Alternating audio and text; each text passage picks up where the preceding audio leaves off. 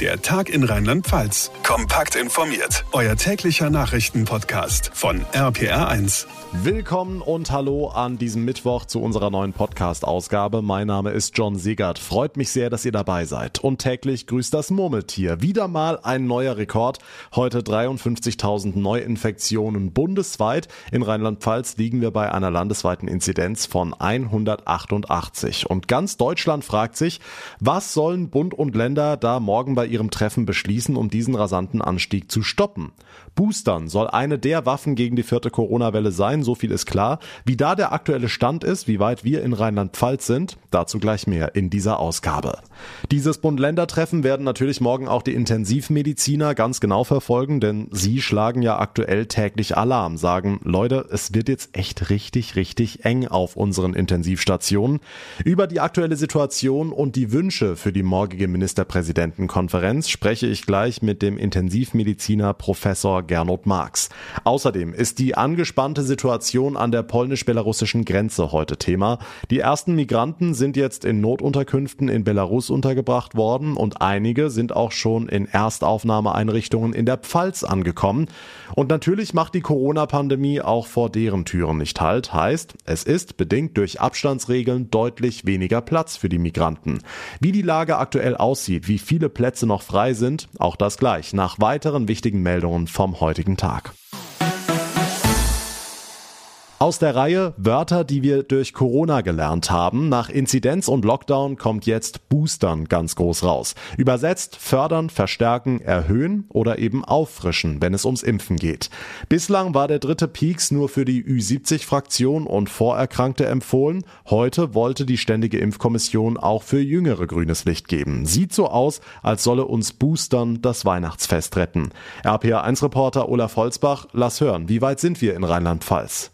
Alles in allem nicht so schlecht, aber auch nicht so gut. Rang 7 ist es im bundesweiten Vergleich, was die Quote angeht. Über 200.000 Menschen im Land hatten Stand heute Morgen ihre dritte Impfung und die allermeisten sind was älter. Gesundheitsminister Clemens Hoch. Muss jetzt keiner Sorge haben, nur weil seine Impfung als jüngerer Mensch sechs Monate her ist, dass er plötzlich sich unmittelbar wieder mit Corona infiziert. Aber natürlich ist es sinnvoll, sich boostern zu lassen und wir sehen, dass es sehr viele junge Menschen gibt, die sich jetzt auch die dritte Impfung ab abholen, weil sie gut und sicher durch den Winter kommen wollen. Also längst nicht alle warten auf die STIKO. Umgekehrt, auch das gehört zur Wahrheit. Die Impfung schützt nicht alle.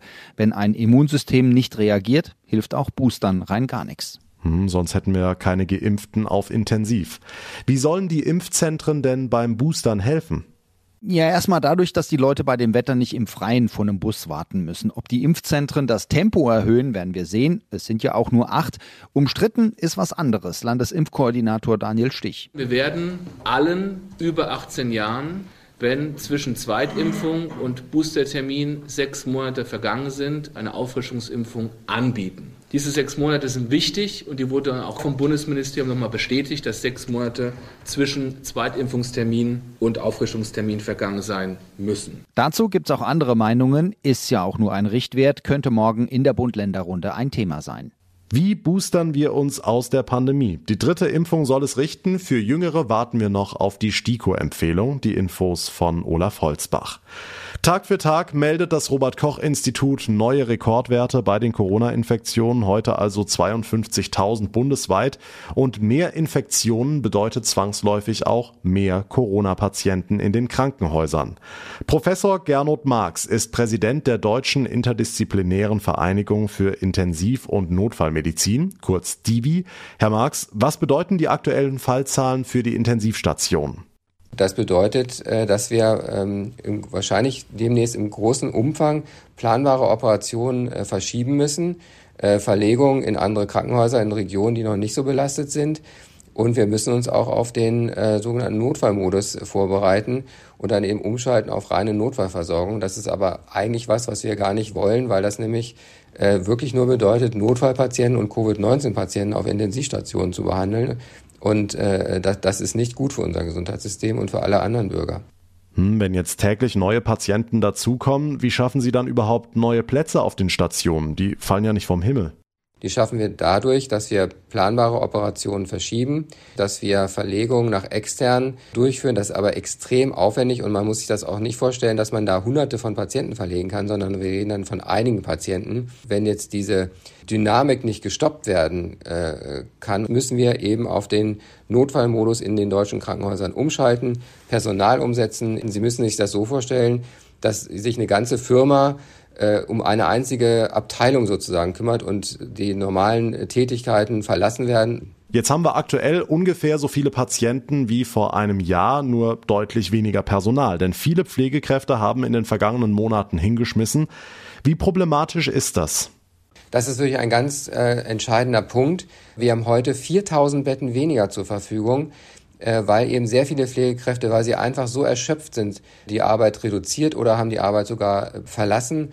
Und hier ist wirklich ganz wichtig, dass wir uns umgehend um diese Pflegekräfte kümmern und ihnen wirklich hier äh, auch unterstützend kurzfristig zur Seite stehen und auch mittel- und langfristig hier ein echtes Konzept entwickeln, weil wir werden auch nach Bewältigung der Pandemie wieder zwei Millionen Intensivpatienten jedes Jahr in Deutschland zu versorgen haben und irgendjemand muss diese Menschen versorgen. Jetzt steht morgen die nächste Bund-Länder-Runde an, bei der weitere Maßnahmen zur Pandemiebekämpfung beschlossen werden sollen. Unter anderem soll Boostern eine große Rolle spielen, haben wir eben gehört.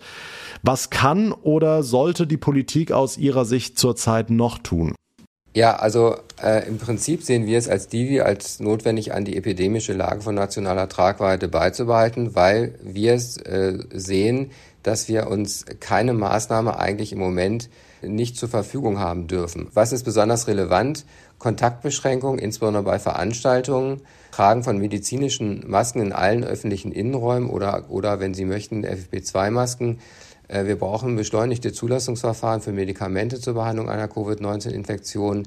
Und was wir auch sehr wichtig finden als Divi, ist die Testpflicht in Kliniken und Pflegeheimen für Mitarbeiter und Besucher, auch wenn diese geimpft oder genesen sind. Für die Ungeimpften jeden Tag, für die Geimpften und Genesenen zweimal die Woche. Den Krankenhäusern in Deutschland steht erneut ein harter Winter bevor, sagte Intensivmediziner Professor Gernot Marx. Vielen Dank. Danke Ihnen. Tja, und während die Zahlen Tag für Tag nach oben klettern, sitzen viele tausend Schausteller in diesen Tagen bangen zu Hause und fragen sich, werden die Weihnachtsmärkte wirklich stattfinden können und wenn ja, unter welchen Bedingungen? Auch die Stadt Mainz lässt es aktuell noch offen, will zunächst die Beratungen von Bund und Ländern morgen abwarten. Für die vielen Schausteller in der Region keine einfache Situation. Sie fordern endlich Klarheit. RPA1-Reporterin Franka Wolf. Marco Sutile ist Sprecher der Mainzer Schaustellerbetriebe und sorgt sich vor einer Absage. Er geht aktuell fest davon aus, dass die Regeln in jedem Fall noch einmal verschärft werden. Die Sache ist natürlich die, wir haben Verträge unterschrieben zu anderen Konditionen und wenn jetzt natürlich von Tag zu Tag die Möglichkeiten immer mehr schwinden oder die Regeln immer enger werden, wird es natürlich auch immer schwieriger für uns, den Weihnachtsmarkt als Beschicker durchzuführen. Was Sotile besondere Sorgen bereitet, wäre eine Entscheidung für 2G+. Die Betreiber existieren nicht von den Leuten, die jetzt gezielt kommen, sondern auch hauptsächlich, ich sage jetzt mal in der Mittagszeit, die Essensstände von den umliegenden Büros. Und ich kann mir nicht vorstellen, dass ein Weihnachtsmarktbesuch ähm, lukrativ ist, wenn ich dann noch einen aktuellen Test täglich brauche. Egal wie, die SchaustellerInnen wünschen sich vor allem eine schnelle Entscheidung. Es ist natürlich so, mit jedem Tag, wo die Absage später kommt, kostet es natürlich mehr Geld. Und was man natürlich natürlich auch nicht vergessen darf, ähm, dass der, dass der Bund uns dieses Mal wirklich entschädigen muss und unterstützen muss, weil dieses Jahr ist es ja noch schlimmer wie letztes Jahr, dass ja halt auch schon viel mehr Geld investiert worden ist. Es gibt zum Teil schon welche, die offen sind, Waren eingekauft worden sind, Personal eingestellt worden ist und und und. Also in diesem schlimmsten Fall wäre es wichtig, dass man schnell Hilfe bekommt. Sagt Marco Sotile von den Mainzer Schaustellerbetrieben. Er hofft auf eine schnelle Entscheidung in Sachen Weihnachtsmarkt. Die Infos von Franka Wolf. Dank dir. In Koblenz startet der Weihnachtsmarkt übermorgen am Freitag. Da planen die Organisatoren mit 2G an Essens- und Getränkeständen. Bonn startet schon heute unter noch strengeren Bedingungen. RPA1-Reporter Martin Sauter. In Bonn gilt 2G auf dem gesamten Weihnachtsmarktgelände. Dazu kommt eine Maskenpflicht in der Innenstadt. Oberbürgermeisterin Katja Dörner weiß, dass das bei BesucherInnen nicht gerade für Begeisterung sorgen wird, auch bei ihr selbst nicht. Dennoch, die aktuelle Lage mache diese Maßnahmen samt Kontrollen erforderlich, sagt Dörner. Wie Sie sich sicher vorstellen können, ist meine Vorfreude durchaus getrübt, Die Pandemie ist in keinster Weise vorbei. Und deshalb wird es natürlich mit Blick auf Corona-Kontrollen auf dem Weihnachtsmarkt äh, geben müssen. Halten Sie sich an die notwendigen Regeln und tragen Sie vor allem auch Maske. Um mehr Raum zu schaffen, stehen diesmal auch Buden auf dem Remigiusplatz und in der Poststraße. Gleichzeitig gibt es etwas weniger Stände, Marktleiter Harald Borchert. Wir haben diese räumliche Erweiterung, ein paar Stände weniger und insofern kriegen wir dann auf dem Platz zwischen den einzelnen Buden auch etwas mehr Platz, was der aktuellen Situation ja auch geschuldet ist. Trotz der aktuellen Lage und der strengen Regeln, Obi Dörner hofft auf einen erfolgreichen Weihnachtsmarkt für alle Beteiligten. Das ist tatsächlich die erste Großveranstaltung, kann man sagen, in städtischer Regie seit Beginn der Corona-Pandemie im März 2020. Ich wünsche mir auch, dass die Gastronomen, dass die Händler, die Händlerinnen, denen die Lockdowns der vergangenen anderthalb Jahre ebenfalls sehr hart zugesetzt haben, von der Belebung in der Innenstadt durch den Weihnachtsmarkt profitieren. Kommen wir zu einem ganz anderen Thema. Nach Tagen in der klirrenden Kälte und ohne Nahrung sind heute die ersten Migranten in Belarus in Notunterkünften angekommen. Aber viele harren weiter im Wald an der Grenze zu Polen aus. Der Weg in die EU ist weiter versperrt. RPA1-Reporter Ulf Mauder, du verfolgst die Lage für uns. Wie sind deine Eindrücke? Wie ist die Situation an der polnisch-belarussischen Grenze? Ja, es gibt ein zweigeteiltes Bild. Etwa 1000 Migranten leben hier immer noch unter freiem Himmel in eisiger Kälte auf einem grünen Grenzstreifen direkt am Wald.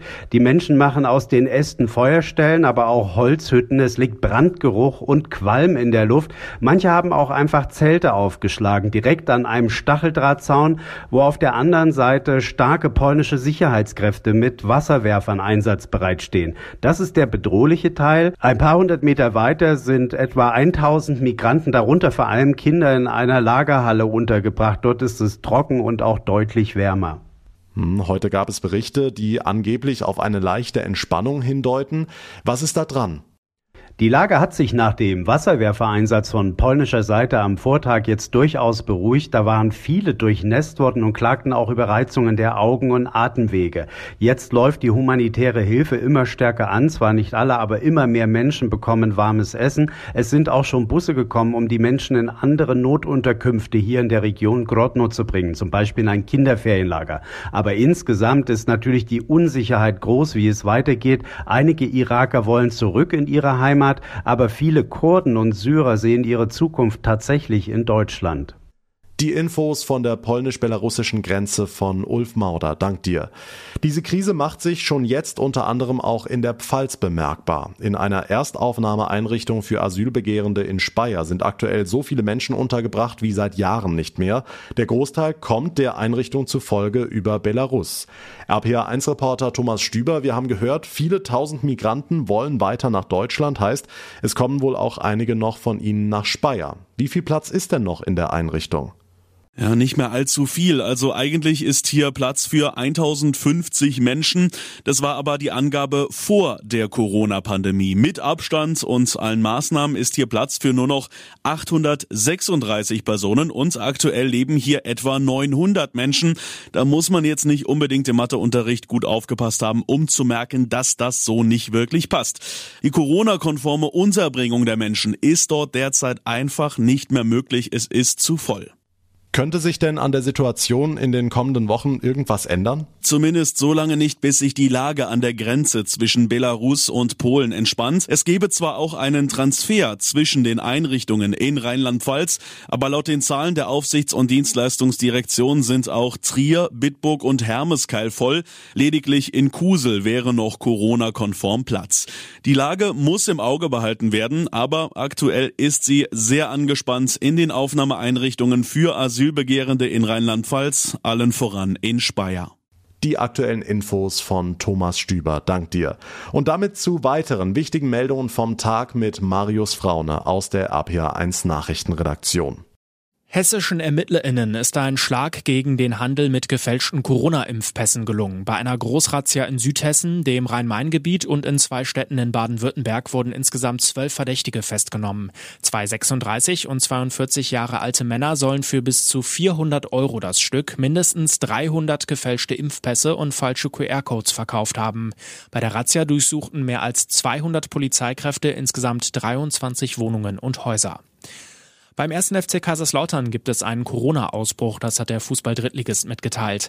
Es gebe mehrere positive Fälle bei Spielern und im Mannschaftsumfeld. Zahlen oder Namen nannte der FCK nicht. Unter den Infizierten gebe es bislang ausschließlich milde Verläufe. Alle negativ Getesteten durften nach Abstimmung mit dem Gesundheitsamt heute weiter trainieren. Das Spiel am Samstag gegen Wien Wiesbaden soll nach aktuellem Stand stattfinden. Neue Corona-Fälle gibt es auch beim FC Bayern. Laut Kicker hat es neben zwei Staffmitgliedern auch Abwehrspieler Josip Stanisic erwischt. Der doppelt Geimpfte soll aber keine Symptome haben. Digitalisierung und Nachhaltigkeit, das sind die Themen beim 21. Tourismustag Rheinland-Pfalz heute in Neustadt an der Weinstraße. Zudem diskutieren Gastwirtinnen und Politikerinnen auch über die Folgen von Corona und der Flutkatastrophe. Stefan Zindler, Geschäftsführer der Rheinland-Pfalz Tourismus GmbH. Wir wissen alle, äh, dass uns natürlich Corona auch noch im nächsten Jahr äh, im Griff hat. Wir wissen aus der Marktforschung, dass die Gäste ihre Reiseentscheidungen ein Stück weit an der pandemischen Lage ausrichten. Das wird so bleiben, äh, hoffentlich mit möglichst wenig Einschränkungen. Und für uns ganz wichtig sind stabile Rahmenbedingungen, damit Reisen planbar und auch durchführbar ist. Die geplante Ausgliederung der Opel-Werke in Rüsselsheim und Eisenach ist vom Tisch. Laut Gewerkschaft bleibt alles unter dem Dach des deutschen Autobauers. Tarifverträge und Mitbestimmung seien gesichert. RPA1-Reporter Olaf Holzbach. Mit einer Ausgliederung der Werke und dem Andocken an den Mutterkonzern Stellantis hatte die IG Metall schon die Zerschlagung von Opel kommen sehen. Stattdessen wird nur der Standort Eisenach selbstständig, er bleibt aber unterm Opel-Dach. Exklusiv in Thüringen sollen ab Anfang nächsten Jahres der neue Grandland vom Band rollen, in Rüsselsheim demnächst das Stellantis Premium Modell DS4 und der neue Astra. Der Blick in den Kalender zeigt, in ganz genau 37 Tagen ist Heiligabend. Was für eine herrlich ungerade Zahl. Deshalb haben wir uns gedacht, wir machen heute mal Werbung für ungerade Weihnachtsbäume. Bäume, die nicht ganz perfekt sind, dafür ökologisch in Ordnung. Also, auch wenn wir noch ein paar Tage Zeit haben mit dem Baum kaufen, RPA1-Reporterin Maike Korn, worauf sollte man achten im Jahr 2021? Wir klären das heute zusammen mit Leonie Münzer vom Forstamt Rheinhessen. Nach den Dürrejahren war dieser Sommer ja relativ nass. Ist also alles wieder gut? Allgemein merken wir schon noch, dass die Schäden da sind. Bei den Weihnachtsbäumen ist es aber noch ein bisschen entspannter, weil die einfach noch nicht so viel verdunsten. Da muss man sich noch nicht so viele Sorgen machen. Hm, Stichwort Klimaschutz. Müssen wir ja ein schlechtes Gewissen haben, wenn wir für die paar Tage einen Baum fällen, der vielleicht zehn Jahre lang gewachsen ist? Ja, das hängt ziemlich davon ab, woher der Baum kommt und wie der produziert wurde. Also wenn ich am Supermarkt jetzt mal irgendwie einen Baum kaufe, der davor schon eingenetzt steht, dann kommt der meistens aus Osteuropa, aus irgendeiner konventionellen Produktion, ist dann auch belastet mit vielen Pflanzenschutzmitteln. Dann ist es deutlich sinnvoller, einfach einen Baum von um die Ecke zu kaufen. Das geht ja aber nicht immer. Die meisten Familien wollen eine Nordmann-Tanne. Die sind schön gerade, die Nadeln stechen nicht. Nur Nordmann-Tannen wachsen nicht bei uns. Da könnten wir also schon die eigenen Ansprüche mal hinterfragen, oder? Ich kenne das auch von mir aus der Familie. Da sind immer hohe Ansprüche. Der Baum muss perfekt aussehen. Man muss aber sehen, das ist ein Naturprodukt und eigentlich ist das ja auch das Schöne daran. Mich stört es persönlich nicht, wenn der Baum zwei Spitzen hat oder irgendwo nicht ganz gerade ist. Dafür darf man ihn aber ohne schlechtes Gewissen kaufen und so ganz ohne Baum, gerade in schwierigen Corona-Zeiten, muss das ja auch nicht sein. Dankeschön, Maike Korn. Und das war der Tag in Rheinland-Pfalz für heute. Es würde mich sehr freuen, wenn ihr mal auf unserem Instagram-Kanal vorbeischaut und uns dort folgt. Und bei Apple Podcasts habt ihr die Möglichkeit, uns eine kurze Bewertung zu hinterlassen. Geht ganz schnell, tut nicht weh, würde uns aber sehr helfen, damit weitere Menschen auf unseren Podcast aufmerksam werden.